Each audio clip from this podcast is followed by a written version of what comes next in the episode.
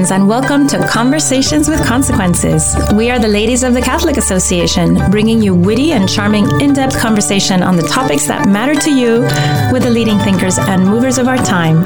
Conversations with Consequences is part of the EWTN Global Catholic Radio Network. Our radio show is always a podcast, and you can listen by going to thecatholicassociation.org slash podcasts, or you can just go directly to wherever you listen to your podcasts. I'm your hostess, Dr. Grazie Christie. Thank you for joining us again this week on Conversations with Consequences at the bottom of the hour, with so many reports swirling about uh, the world over the impact of Roe's reversal on women's health. We hear from a woman who has had firsthand experience, revealing in a New York Times op ed recently. Catholic convert and author Leah Libresco joins us to talk about her own experience suffering from miscarriages and ectopic pregnancies and why physicians should always see two patients on the operating table when dealing with life in the womb. But before that, the big news this over 90 Catholics uh, massacred on Pentecost Sunday in Nigeria. We've talked uh, on this show about that area and uh, attacks uh, and persecution of Christians. So we'd like to refocus on that today. We're going to turn to Stephen Rasche of the Religious Freedom Institute. He's a senior fellow for international religious freedom in conflict regions, and he has extensive experience experience in Nigeria, where he's a visiting fellow of the Kukah Center, and he's also on the board of the Catholic University of Erbil. Welcome to the show, Stephen. It's a pleasure to be here, Grazie. Stephen, I'm, we're very happy to have you on the show because um, you bring a wealth of knowledge and experience um, in these troubled spots of the world where Christians are routinely being aggressed and oppressed and persecuted. And oh, the last few days, we've seen an example that is just beyond horrific of this kind of terrible consequences of being a Christian in so many parts of the world. Of course, I am uh, referring to the terrible news out of Nigeria. So, Stephen, tell us about your uh, direct involvement in Nigeria. I know you have boots on the ground there, and uh, please tell us about the Kukah Center, which I found so interesting when you mentioned it to me earlier. Yeah, well, thanks for, for asking about that. So, I'm with the Kukah Center in uh, in Nigeria, and uh, through that work work, been there on uh, multiple extended visits over the last two years, traveling throughout the north, the northwest, the northeast, uh, and the central regions of Nigeria, working closely uh, with the priests and uh, some of the various bishops on what the situation is there, trying to really figure out what is the proper way to message what is going on there and what is the proper way, more importantly, to take care of all of the people that are, are being affected by it, and especially the uh, displaced because uh, you have a situation dating back to uh, uh, 2014 and the attacks of Boko Haram up in Borno State in the Northeast. And then that has evolved into uh, this violence uh, across the north and central parts of uh, Nigeria over the last several years, primarily from armed Fulani herdsmen, Muslim herdsmen. And uh, this uh, current uh, situation we see now, uh, this awful, awful attack way down in the south, the eyewitnesses uh, are all pretty clear about this. These gunmen are not unknown. These were armed Fulani Muslims. I haven't wanted to look at any images or even to delve very deeply into the, the details because I find it so horrific and also so close to me. Obviously, I was at Mass on Pentecost Sunday, didn't have any expectation of anyone bursting through the door with guns, and I, I can't imagine what that must have been like for them, for these families. Can you give us a thumbnail sketch of what they endured?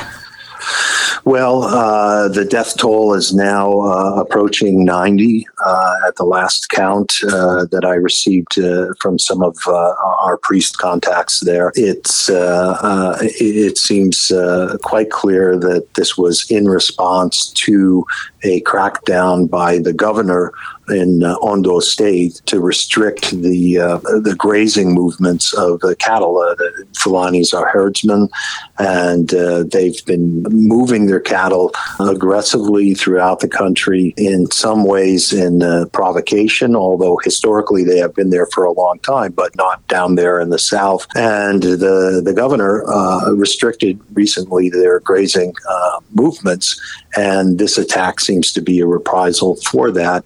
Um, there's uh, much uh, thought within the, the Christian leadership in the Christian world that uh, when you see this type of just off the scale violence ostensibly uh, in response for grazing uh, right dispute that it's really just being used uh, as a pretext uh, that there's a there's a deeper uh, religious element to it they're using the herder farmer conflict as a pretext to do this. Uh, I think that most people by now can look at this and say murdering over 80 innocent people at church is something quite different from having a dispute over herder farmer conflicts. So you think the, the these people uh, are using this uh, this um, ostensible conflict over land to to hide what?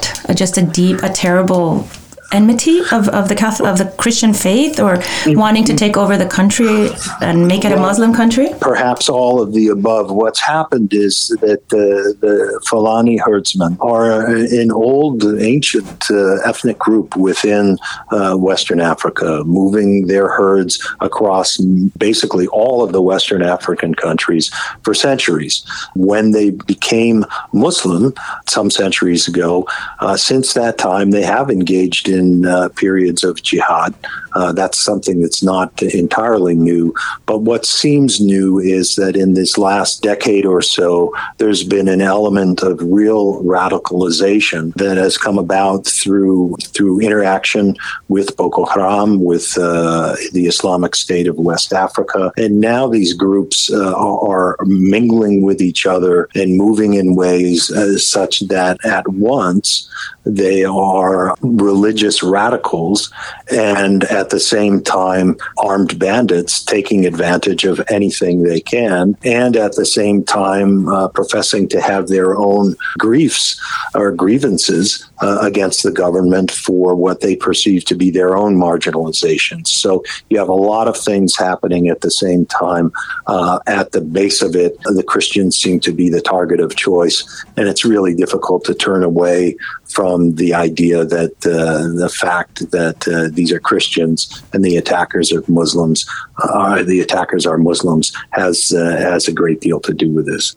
Is the government of Nigeria able to fight back? Are there are their hands tied in some way, or do they not have the resources to to turn back this tide? This is a, one of the biggest problems right now. The current administration, which has about a year left before elections, has really just collapsed in terms of its uh, ability or uh, or even desire. It seems to impose uh, internal security on the country. Uh, a lot of this violence has been building uh, over the last uh, several years, and it's really, unfortunately, not a surprise that we saw what happened this past weekend uh, a culture of impunity against this type of growing violence has absolutely been allowed uh, to develop. And the, the current government in, in, power has just been increasingly oblivious, throwing out uh, statements of dismay after the fact uh, with absolutely no real follow up on any of it. And there's uh, very little confidence uh, anywhere within Nigeria that the current government is, is going to be able to do anything about this. What about pressure from outside? Um, I was very shocked to see very little talk about this, the Pentecost massacre in our main media outlets. For instance, it's been remarked upon, I'm not the first to notice it, that it didn't make the front page of the New York Times. I mean, this, this beyond horrible attack on on families in, that happened in Nigeria. Yeah, there, well, there are a number of things I think going on in that at the same time. I think at the at the core of this, you know, we've just become such a distracted people with such a limited attention span, and mm-hmm. that's in, in, everything around the world. Uh, you look at Ukraine. We, where is the news on what's happening uh, in Ukraine? It, mm-hmm. it was 20, 24 hours a day for a week and a half, and now it's on page 53. And and it happened it happened that quickly. So the situation in Nigeria, it's so far away, it doesn't touch us. It's not really a thing that we need to worry about because it's just so far away from us. I think the other thing, though, that is clearly going on is, and this uh, it comes from much of the West, much of the Western uh, governments, is this uh, desire to frame everything in the context of either climate change or some other uh, Western social justice priority and a, uh, a real uh, lack of willingness to confront the issue uh, of, of, violent Islam, which exists in this world. And, uh, you know, when you keep denying that that can be an issue in and of itself, then it gets really difficult to, to address uh, any narrative on these stories. And you look at it, even where these stories have been uh, have been followed, most of them are saying unknown gunmen. Well, they're they're unknown only to the people in the West mm-hmm. or the government people who don't want to know who they are. Uh, evidence abounds on the ground now uh, that the uh, the attackers uh, in uh, in Ondo State uh, were Fulani Muslims. It's it's quite clear. You can look at the video. It's quite clear uh, who these who these people were.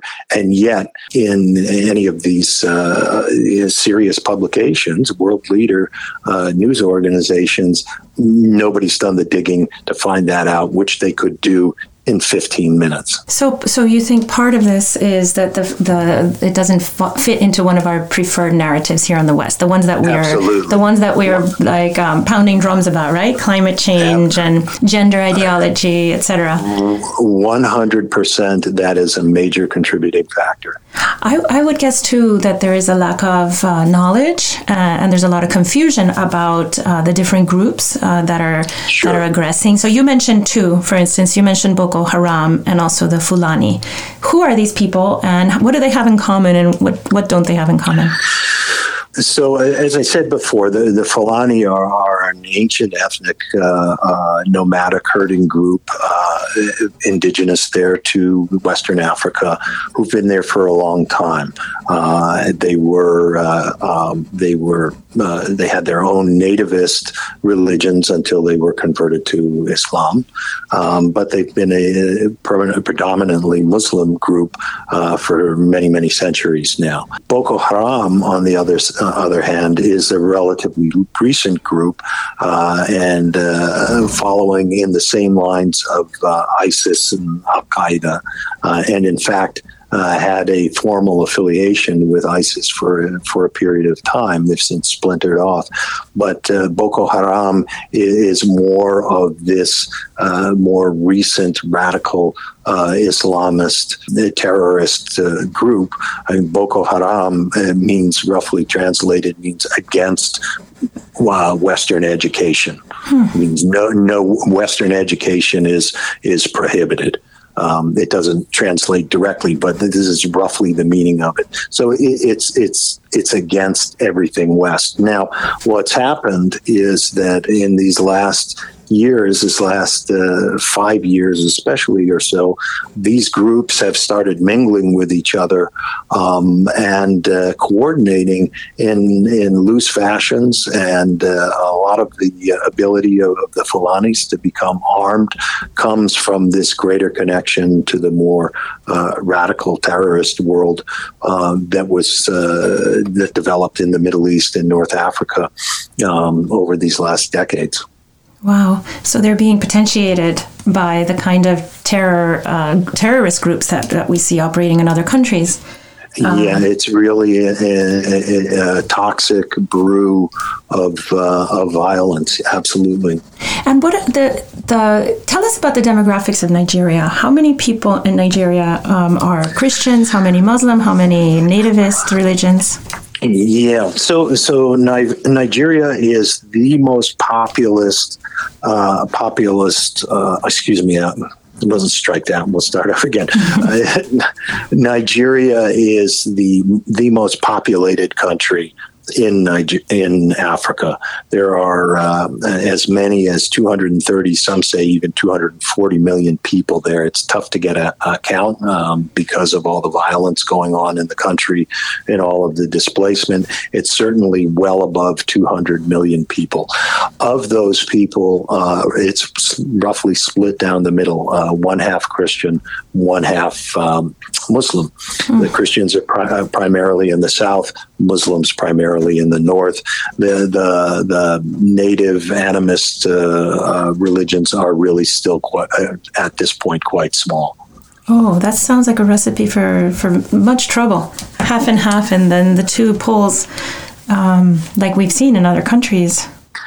Well, the thing that's really alarming is that this violence has been mostly uh, in the north. The, as I said, the Muslims uh, are the, the, larger population, the majority population in the north, um, but there is a sizable Christian minority, and most of these attacks that have targeted Christians over the last uh, years um, have been there in the north, and that's why this one in, in uh, Ondo State is so uh, disturbing uh, because uh, you know this is not an isolated rural area where this happened. It, it, demonstrates that these herdsmen are able to move in numbers way down into the south and, and uh, perpetrate these uh, horrific attacks in the middle of the daytime. And they've been threatening about this. They've been saying we are in the forests we are moving around. Uh, we are going to come and get you, and and and so now we see them begin to to make good on those threats. It's it's a really dark and frightening time and uh, the local security apparatus in in the states and and the military really have their work cut out for them now. If you're just joining us, you're listening to Conversations with Consequences. I'm your hostess, Dr. Grazie Christie, and we're talking to Stephen Rasche. He's a senior fellow at the Religious Freedom Institute for International Religious Freedom in conflict regions. Stephen, I know that you are also expert in the Middle East, and you wrote a fabulous book called The Disappearing People: The Tragic Fate of Christians in the Middle East. And that's something that we, we talk about a lot on this program. I think we, we put a lot of attention on our brothers and sisters there. What similarities do you see between these two regions? Are there growing similarities um, in, in the way that the, the terrorism is being exacerbated? Well, uh, as, I, as I spoke about earlier, uh, there was a direct link between ISIS and Boko Haram. Mm-hmm. Uh, and they were in communication and to some extent even coordination with each other for a time. So, the, the, in terms of this existence of radical Islamic terror, um, that's absolutely uh, a commonality between the two places, and the uh, Christians uh, being uh, the, the target of choice is is a commonality as well. In the Middle East, uh, in Iraq, you also had the Yazidi population, and you had the mix of also a Shia population, these uh, radical um, Islamic terrorist groups that we're talking about in Africa, in Nigeria, and in uh, Iraq were primarily Sunni Muslims, um, and uh, so they would attack Shia Muslims as well and Shabak Muslims, and you don't really have that in uh, in Nigeria uh, as you did in in, uh, in in Iraq. Much of the civil war or the civil violence in Iraq that took place after the U.S. occupation was between uh, the Sunni and the Shia, and uh, with the Christians and the Yazidis uh, at that point more the collateral damage than than anything else. Um, it's in terms of other similarities, the uh, the issue of treatment of this by the West when ISIS came to power, when ISIS began going after uh, the Christians, when they began going after the Yazidis, there was a real hesitancy in the West to call this for what it was a violent Islamic Islamist uh, group. Instead, they were. Um, uh, you know, uh, violent fundamentalists or violent extremists. Nobody would would speak the words, uh, being willing to relate this uh, directly to uh, Islam. Mm-hmm. And when when you say have, a group calling itself the Islamic State, and the West was really hesitant to to address that, and because of that, it, made it really difficult to uh, even try to deal with the situation uh, as it is. And the frustrating thing about that is it, it's not that there are not moderate voices uh, within Islam who uh, agree with this, who, who, say, look, this is a problem of, of, violence within this element of Islam, and we have to we have to acknowledge it and accept it and deal with it, and to pretend it's not there just guarantees it, it will continue. There are some really courageous Muslim leaders um, in this world who are, are trying to make a statement on that, but they are not being listened to, and one of the reasons that they're not really being listened to as they should is because we won't even address the problem as being something that exists. And that's absolutely common between the Middle East and Africa. Well, we come to that same uh, question that keeps resurging, right? Is, is the problem with Islam or is the problem within different interpretations of Islam? Is that what's stopping people from going down that road and saying the problem? That we could even decide that from the outside? Well, it could be both things, mm-hmm. but uh, you have to begin with the fact that uh, that the perpetrators of this violence are acting in the name of Islam. Mm-hmm. And, and, you have to begin with that. If you can't begin with that and the justifications for persecution and violence that are stemming from that, then you can never get at the problem uh, itself. And, and, and you know, this is really the the issue. You know, I'm not an Islamic scholar. Uh, I, I, I am reasonably expert on seeing what the results have been of of uh, of, of uh, self-professed uh, Islamic violence uh, in the Middle East and Africa, and uh, you know we keep dodging around who's really perpetrating this mm-hmm. and, and, for what reason uh, people are really perpetrating this. Again, uh, our fallback seems to be on everything right now that it's related to climate change, and and that that excuse uh, gets gets less and less easy to accept when you look at this type of violence as it happened last Sunday. But as you said, how you make the leap from saying yes, there's climate change in which people are threatened to somehow saying, okay, this is a plausible reason for why uh, Fulani Muslims would travel mm-hmm. down from northern Nigeria all the way into the south and attack a church and murder over 80 innocent people and then try to blow up the building. You know, I, I, I don't think that that's an argument that, that any moral or sane pe- person can make. And, and yet, um, we've set in motion now in the West a paradigm in which climate change is basically driving everything. And I think we, we need to do a big reset on that. Not well, to say that cli- climate change is not a problem. It is clearly a major, major important problem, but it doesn't give a pass for all of these other behaviors. More than one thing can be true at the same mm-hmm. time. And, and, I think we need to get a little bit more sophisticated about that over the last 10 years. So let me ask you if, if you were running the world, if you were running the West, what what would you recommend from the outside, from, from Western countries? What, what, should, what could we do to help this? Well, it's unclear right now. As I said, Nigeria is now in the run up to uh, uh, new presidential elections. It's, it seems pretty clear that the current president um, has lost control of the country. And so that really, really limits um, what anybody can do in terms of putting pressure on the government to the extent that the UN or the West could become involved uh, in this further. Um, that's a really tenuous path as well. Mm-hmm. Uh, you know, the hesitancy of, of people to get uh, involved on the ground there. Uh, it's a it's a really really uh, dark uh, immediate future that they're looking at. Uh, you know, if if uh, a new uh, administration comes in that uh, able and willing to actually deal with this, it's not that Nigeria doesn't have a military; they have a have a large military that's been very effective in peacekeeping forces uh, around the world.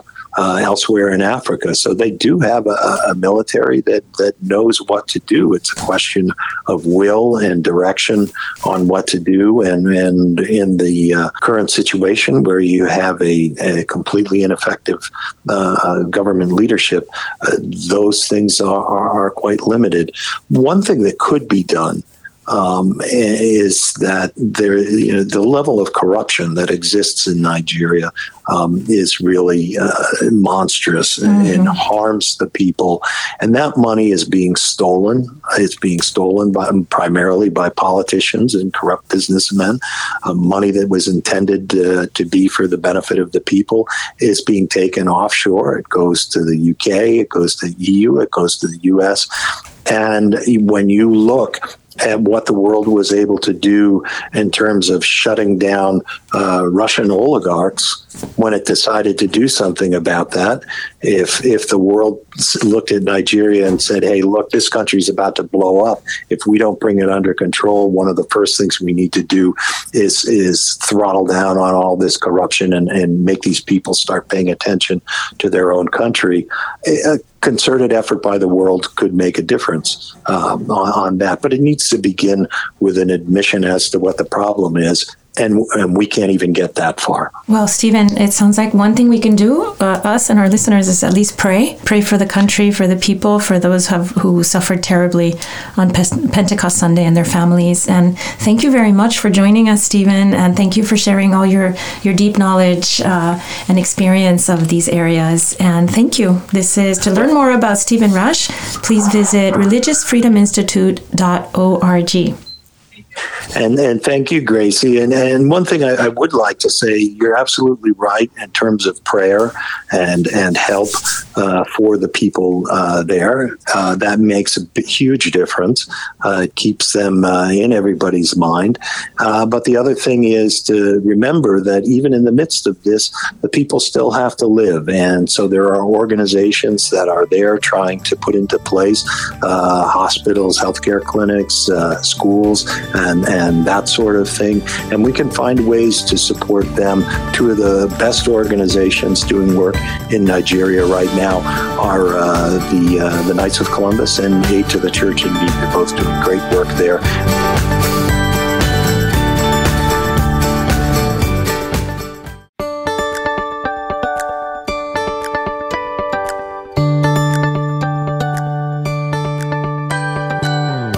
Welcome back to Conversations with Consequences. I'm your hostess, Dr. Grazie Christie on EWTN Radio.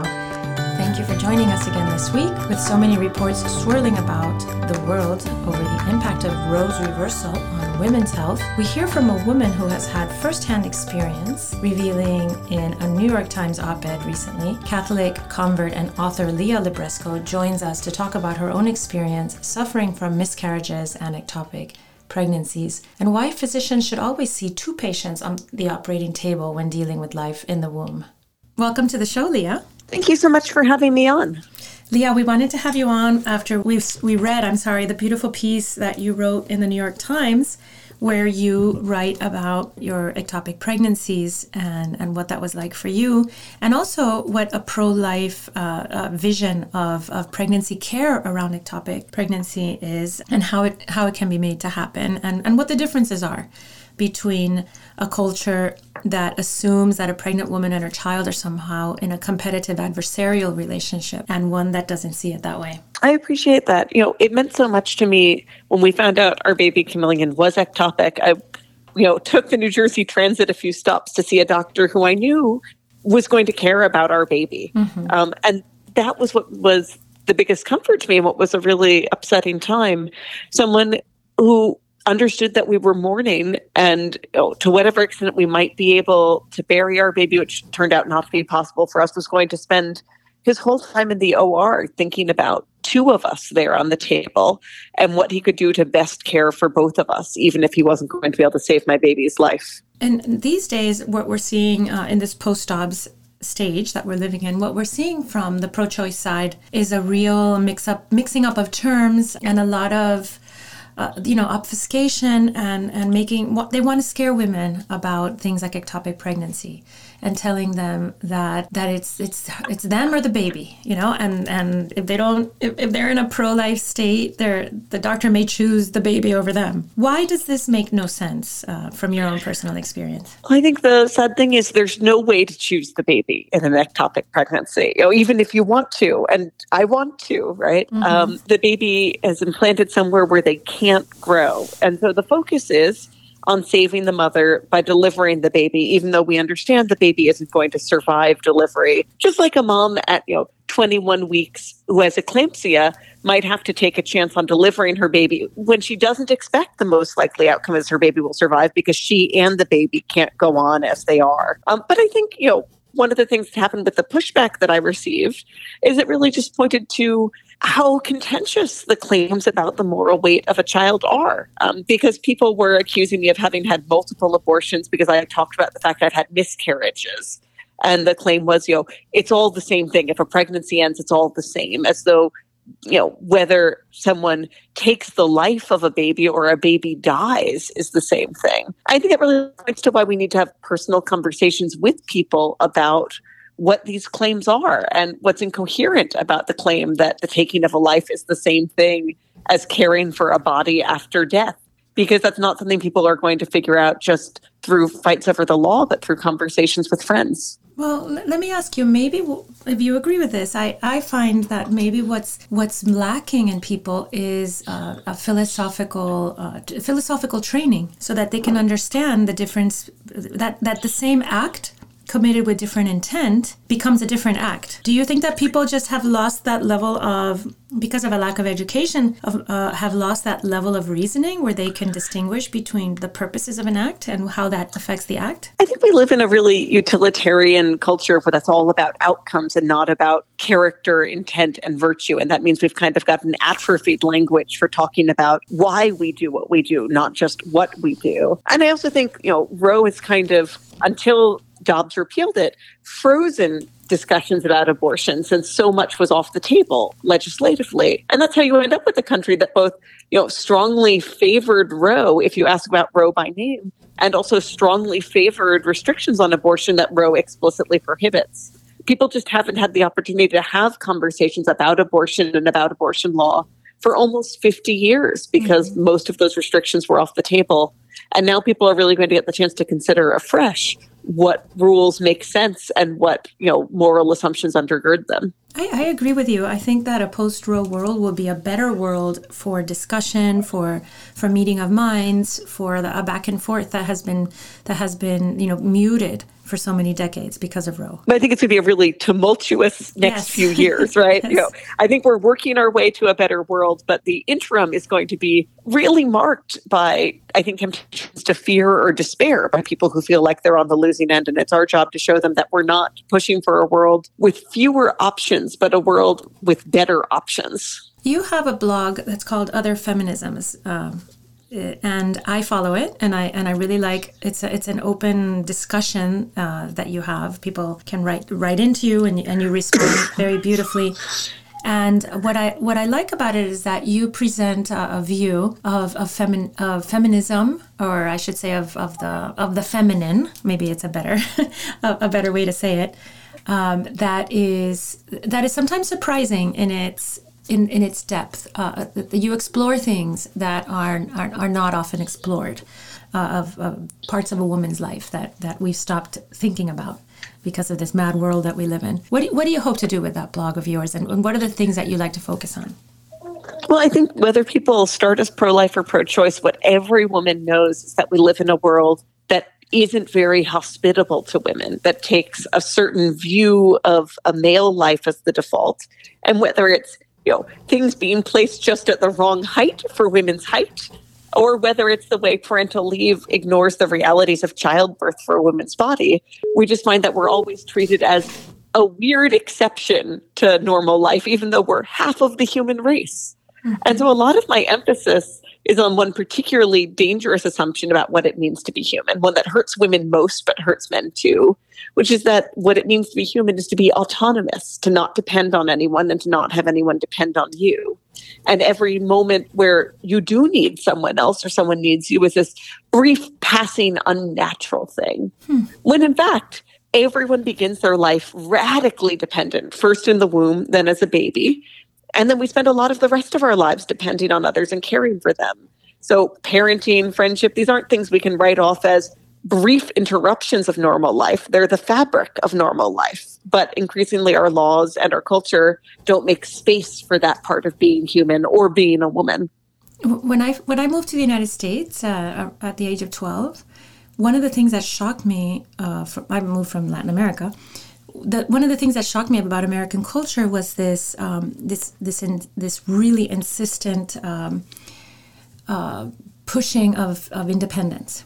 And I remember hearing one time when I was just a little older than that, somebody saying to their to to, to a little friend of mine, "As soon as you're 18, you're out of here. You're going away to college." And I was shocked beyond measure.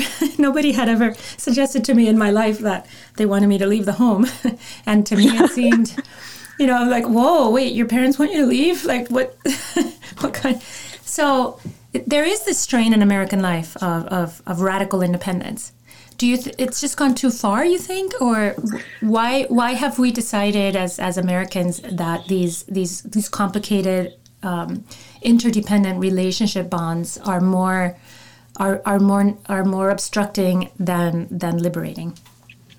Well, you know, I think it's um, it's a poor idea that exists from our very founding, and I think the legal scholar Erica Bachiochi has written well yes. about this. That we've kind of written from this Lockean view of each individual citizen is the basic unit of society from the beginning of the foundings of our country, rather than the family is the basic unit of society uh, a country is made up of families. You know, even someone who's lost their parents and isn't married has belonged to a family from the start. Mm-hmm. And so our society has to be set up to support family relationships, to support friendships, to acknowledge that we exist in a web of relationships, not as you know naked soul human beings. Do you do you think that uh, some of the terrible um, things that we see in our society, like violence and, and, and random killings and things like that. Do you think that's those are cries from people who who are not living in these nested relationships and, and and complicated webs of relationship that the human being needs to flourish? I think it's very hard to speak about kind of these different tragedies because they are distinct um, and a lot of things have to go wrong together for someone to consider picking up a gun and starting sure, a mass sure. shooting but I think you know the one unifying factor is despair, mm-hmm. um, whatever the source of that despair, and that a lot of mass shootings are ultimately an attempt at suicide, right? Since many mass shooters sure. take their own lives or expect to be killed by cops, mm-hmm. and so the question is, what leads people to that feeling of despair, and how can we solve it, whether or not people express that despair through the killing of others? But do you think that that despair has some, at least some of its uh, foundations in in the atomization of the individual, the lack of of relationship relationships? I think that's a part of it. You know, I think just there's a lot of people affected by the lack of relationships and the atomization of society, and only very few consider these horrendous acts of violence. So it's a piece of the story, but there's also other things particular to these individuals. Now, if, if, if we see the left or the pro-choice uh, side being so um, violently um, upset about the end of Roe, which really is not is not a huge change, no, in the way people will be living in, in many many states, and why do you, is it? Does that indicate that that this kind of atomization has become even to the point of atomizing a woman away from her child? I think that is a big part of it. You know that we the assumption is you know because these two people are connected, that's a problem. That's the problem. Start with yeah. you. The just thing is for them to be separable. You know, uh, you see that even in the push of like how how can we make it easier for women to go back to work a week after having a baby, two weeks after having a baby, instead of recognizing that's an unrealistic thing to ask. Mm-hmm. You know, both woman and child need each other at that moment. Mm-hmm. Uh, but I also think it speaks to just a despair that's unfortunately rooted in reality at the moment, which is you look around at American culture and see we're not prepared to take care of women and children very often. We don't have the kind of support structure we need. So I think a lot of people who are pro-choice, you know, come at this out of a sense of despair that they just believe, not without reason, that we haven't built a society that's willing to take care of women and children. And if we can't take care of both, they're picking the one they feel they can do the most for. Mm-hmm. And so part of our challenge is to say, you know, even where we fall short, you know, that can't be the end of the story. There has to be something we can do that's better than this. And we can work together to make that despair unnecessary and clearly wrong. Mm-hmm. And maybe the, the best thing we can do to support women and children is to bring back the idea of the family and of relationship and the extended family and the and stop talking about people as just purely independent beings. Especially the extended family. You know, I think it's so obvious that a baby needs more than just a mother and a father. That's the kind of bare minimum, mm-hmm. including mm-hmm. biologically. Mm-hmm. Yeah. But everyone in need needs more than just one other person to depend on. They need to be part of what Carter Snead calls you know, the network of graceful giving and receiving yes. that makes us a society. Mm-hmm. Yes, exactly. That's a beautiful phrase. No, I want to go back to something you said about picking a doctor, driving further on the New Jersey Turnpike. I think you said you felt that it was very important to to have someone taking care of you who felt the same way about your baby as you did that, that, the baby was a valuable human being and a part of your life and would always be a part of your life even if his life was so short is this something that you are you've been able to communicate to others and and, and you find success that that people can see in their medical professional someone who shares that kind of uh, feeling about them and their children? It's really varied. It's it's what I want, and it's what I want for everyone. But you know, I made sure to get on the train to get to see a doctor who I knew would do that. Um, once I've moved to DC, you know, I've still kind of had to talk to doctors sometimes just when I go over my medical history. And that means I have to talk about my miscarriages, you know, talking to doctors about the way they respond, you know, of just going like, oh, well, you've got a baby now, so it all worked out.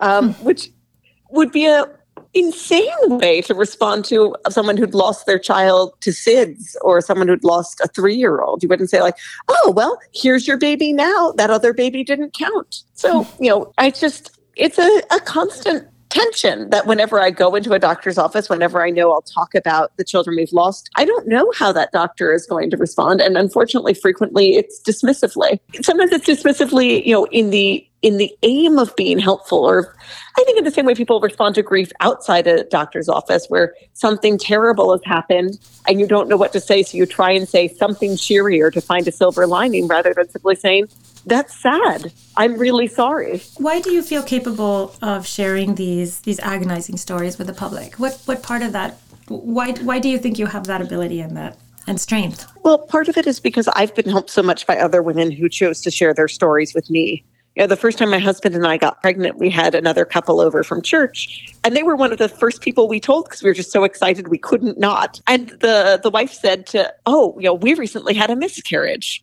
And she said she felt awful. You know, she went home. She said to her husband, "I said that to them. You know, that's a you, everyone knows you don't bring up miscarriage to someone." But you know, two weeks later, we lost that baby, Robin, and I knew to call her because mm. she'd told me about her loss. So I think that was a real Holy Spirit moment, even though at the moment she thought she'd made a terrible mistake. I think it's by telling each other about our griefs that we learn who to turn to for support. Well, Leah, thank you so much for sharing your personal journey with, with us and with the wider public. And it's really lovely that you share your vulnerability um, because I do think it's helping a lot of people. And it's a very touching piece. Please look it up in the New York Times. And where can the public learn more about you? Tell them how to find your blog and your other work. I think the best place to start is otherfeminisms.substack.com. You can also find all my writing at leahlibresco.com. Every morning, the Catholic Association reviews all the latest news and sends our subscribers a carefully curated collection of the most important news of the day. Items are specifically selected for a smart Catholic audience like you. Don't let the world take you by surprise. Subscribe to our daily media roundup at thecatholicAssociation.org. And now, Father Roger Landry offers us, as is customary, a short and inspiring homily to prepare us for this Sunday's Gospel.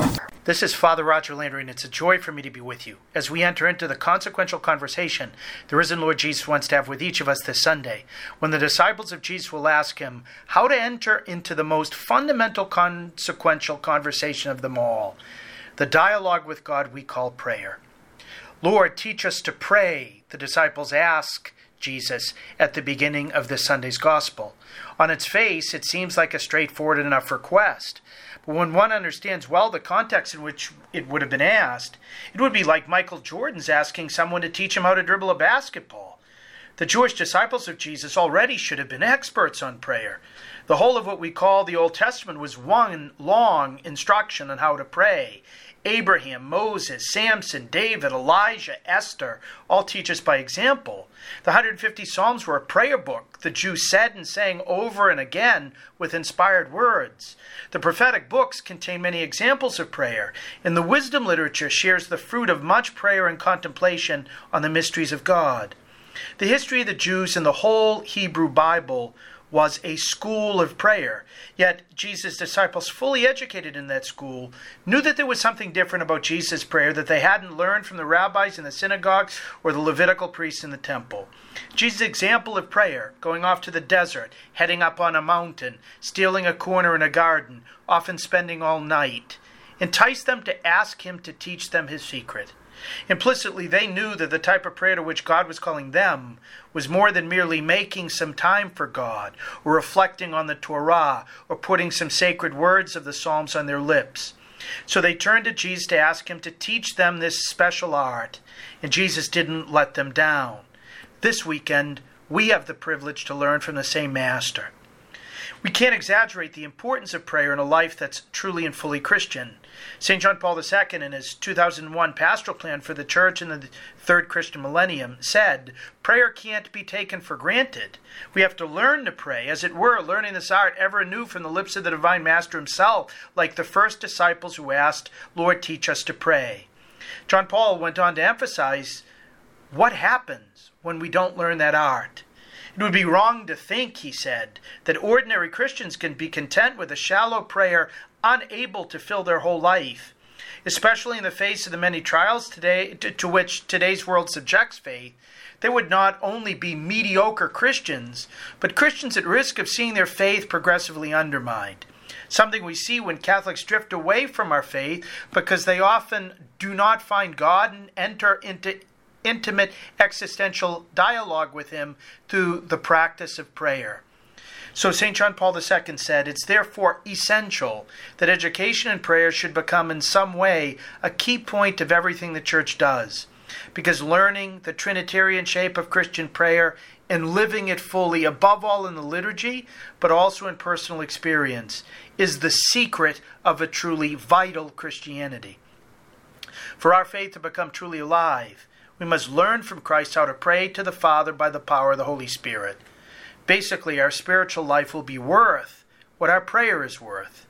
So let's get down to brass tacks. How does Jesus teach us to pray? How do we enter effectively into the consequential conversation in which we exchange not just words or ideas with God, but our very selves?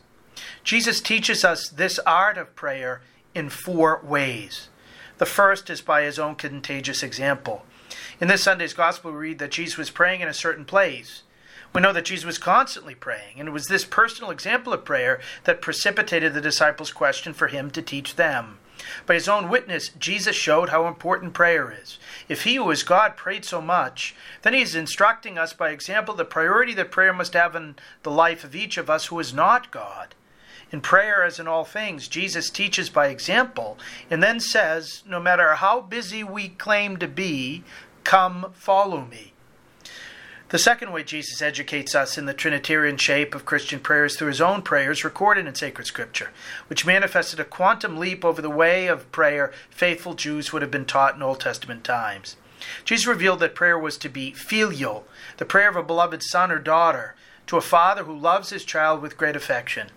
The Old Testament mentality, God was regarded as so awesome, transcendent, and distant that the great intimacy and loving reciprocity that God desires to have with us was not always apparent. Jesus came to reveal the Father's face and to help us turn to Him as beloved children. We see this in the prayers of Jesus that are recorded in the Gospel. Every single one features an intimate, confident, loving address to a loving Father. I thank you, Father, Lord of heaven and earth, because you have hidden these things from the wise and the clever and have revealed them to infants. Yes, Father, such was your gracious will, he says on one occasion. On another, Father, I thank you for having heard me. I know that you always hear me. On a third, Father, the hour has come. Glorify your Son so that your Son may glorify you. In the garden, Father, not my will, but yours be done. On the cross. Father, forgive them for they know not what they do. And Father, into your hands I commend my spirit. The purpose of prayer is ultimately to seek the Father's will, to come to know it, embrace it, love it, and do it. Jesus shows us how, through prayer out of love for God, we come to love what God loves so much that His will becomes our will. That's the second thing we learn.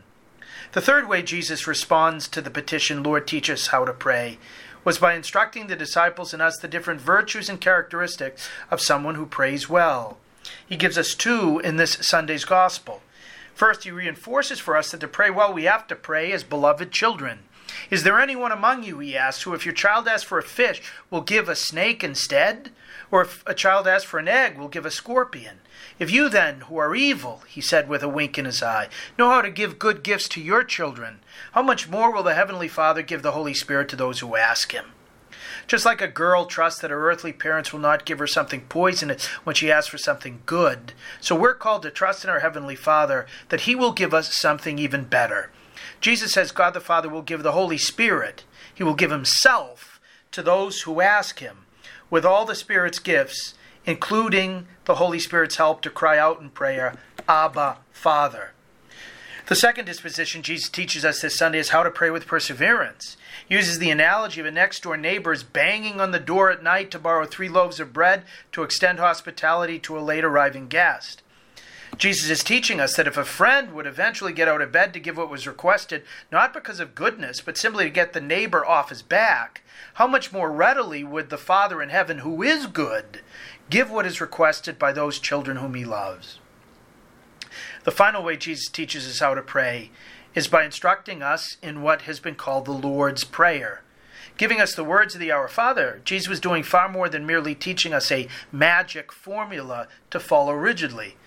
We know this because the words of the Our Father we have in St. Luke's Gospel this Sunday are slightly different and briefer than the words found in St. Matthew, which we pray in the Rosary and at Mass. Jesus was teaching us, rather, about the types of things we should desire and the sequence of things we should pray for. We begin by focusing on God the Father and His holy name, His kingdom, and His will, rather than our name, our fiefdom, and our will. Then Jesus teaches us to turn to our needs, to trust in His providing material and spiritual food each day, to forgive us our sins, to strengthen us when tempted, and to deliver us from the evil one. Those seven things God's holy name, kingdom, and will. And then what we need to survive forgiveness, strength in temptation, and deliverance from sin, evil, and the devil. Or what Jesus teaches, we should be regularly conversing with God the Father in the lifeblood of Christian life we call prayer. The culmination of Christian prayer is the Mass, which St. John Paul II said we need to learn to pray above all. Jesus' greatest prayer was the one he said from the upper room in the cross as he was preparing to save us, the prayer into which we enter live in time whenever we celebrate the liturgy. It's at Mass where we enter into Jesus' own filial petition to the Father, praying with perseverance from the rising of the sun to its setting, seeking the glorification of God's name, the coming of his kingdom, and the doing of his will. The Mass is where the Father gives us something far greater than our daily material bread, namely His Son, the true living bread, come down from heaven. It's where He strengthens us for the test, fortifies us to forgive, and bolsters us against the wiles of the evil one. And so, as we prepare to dare to pray together as Jesus taught us this Sunday, let us ask God the Father to send the Holy Spirit to remind us of what Jesus taught and take us even further, so that we may pray the Mass together with Jesus, have our whole life turn into a continual extension of this prayer and become missionaries, helping the whole world to learn the art of prayer and enter deeply into the most consequential conversation a human being can ever have. Lord, teach us to pray, we ask, and He does. Let's get ready. Every morning, the Catholic Association reviews all the latest news and sends our subscribers a carefully curated collection of the most important news of the day. Items are specifically selected for a smart Catholic audience like you. Don't let the world take you by surprise. Subscribe to our daily media roundup at thecatholicassociation.org. Thank you, Father Landry. To hear more from Father Landry, check out his website at CatholicPreaching.com, and you can also catch his writings at EWTN's own National Catholic Register. A big thank you to all our listeners for joining us. I hope that this show was helpful. I hope that it gave you more peace and more hope and more joy, and you go with our prayers.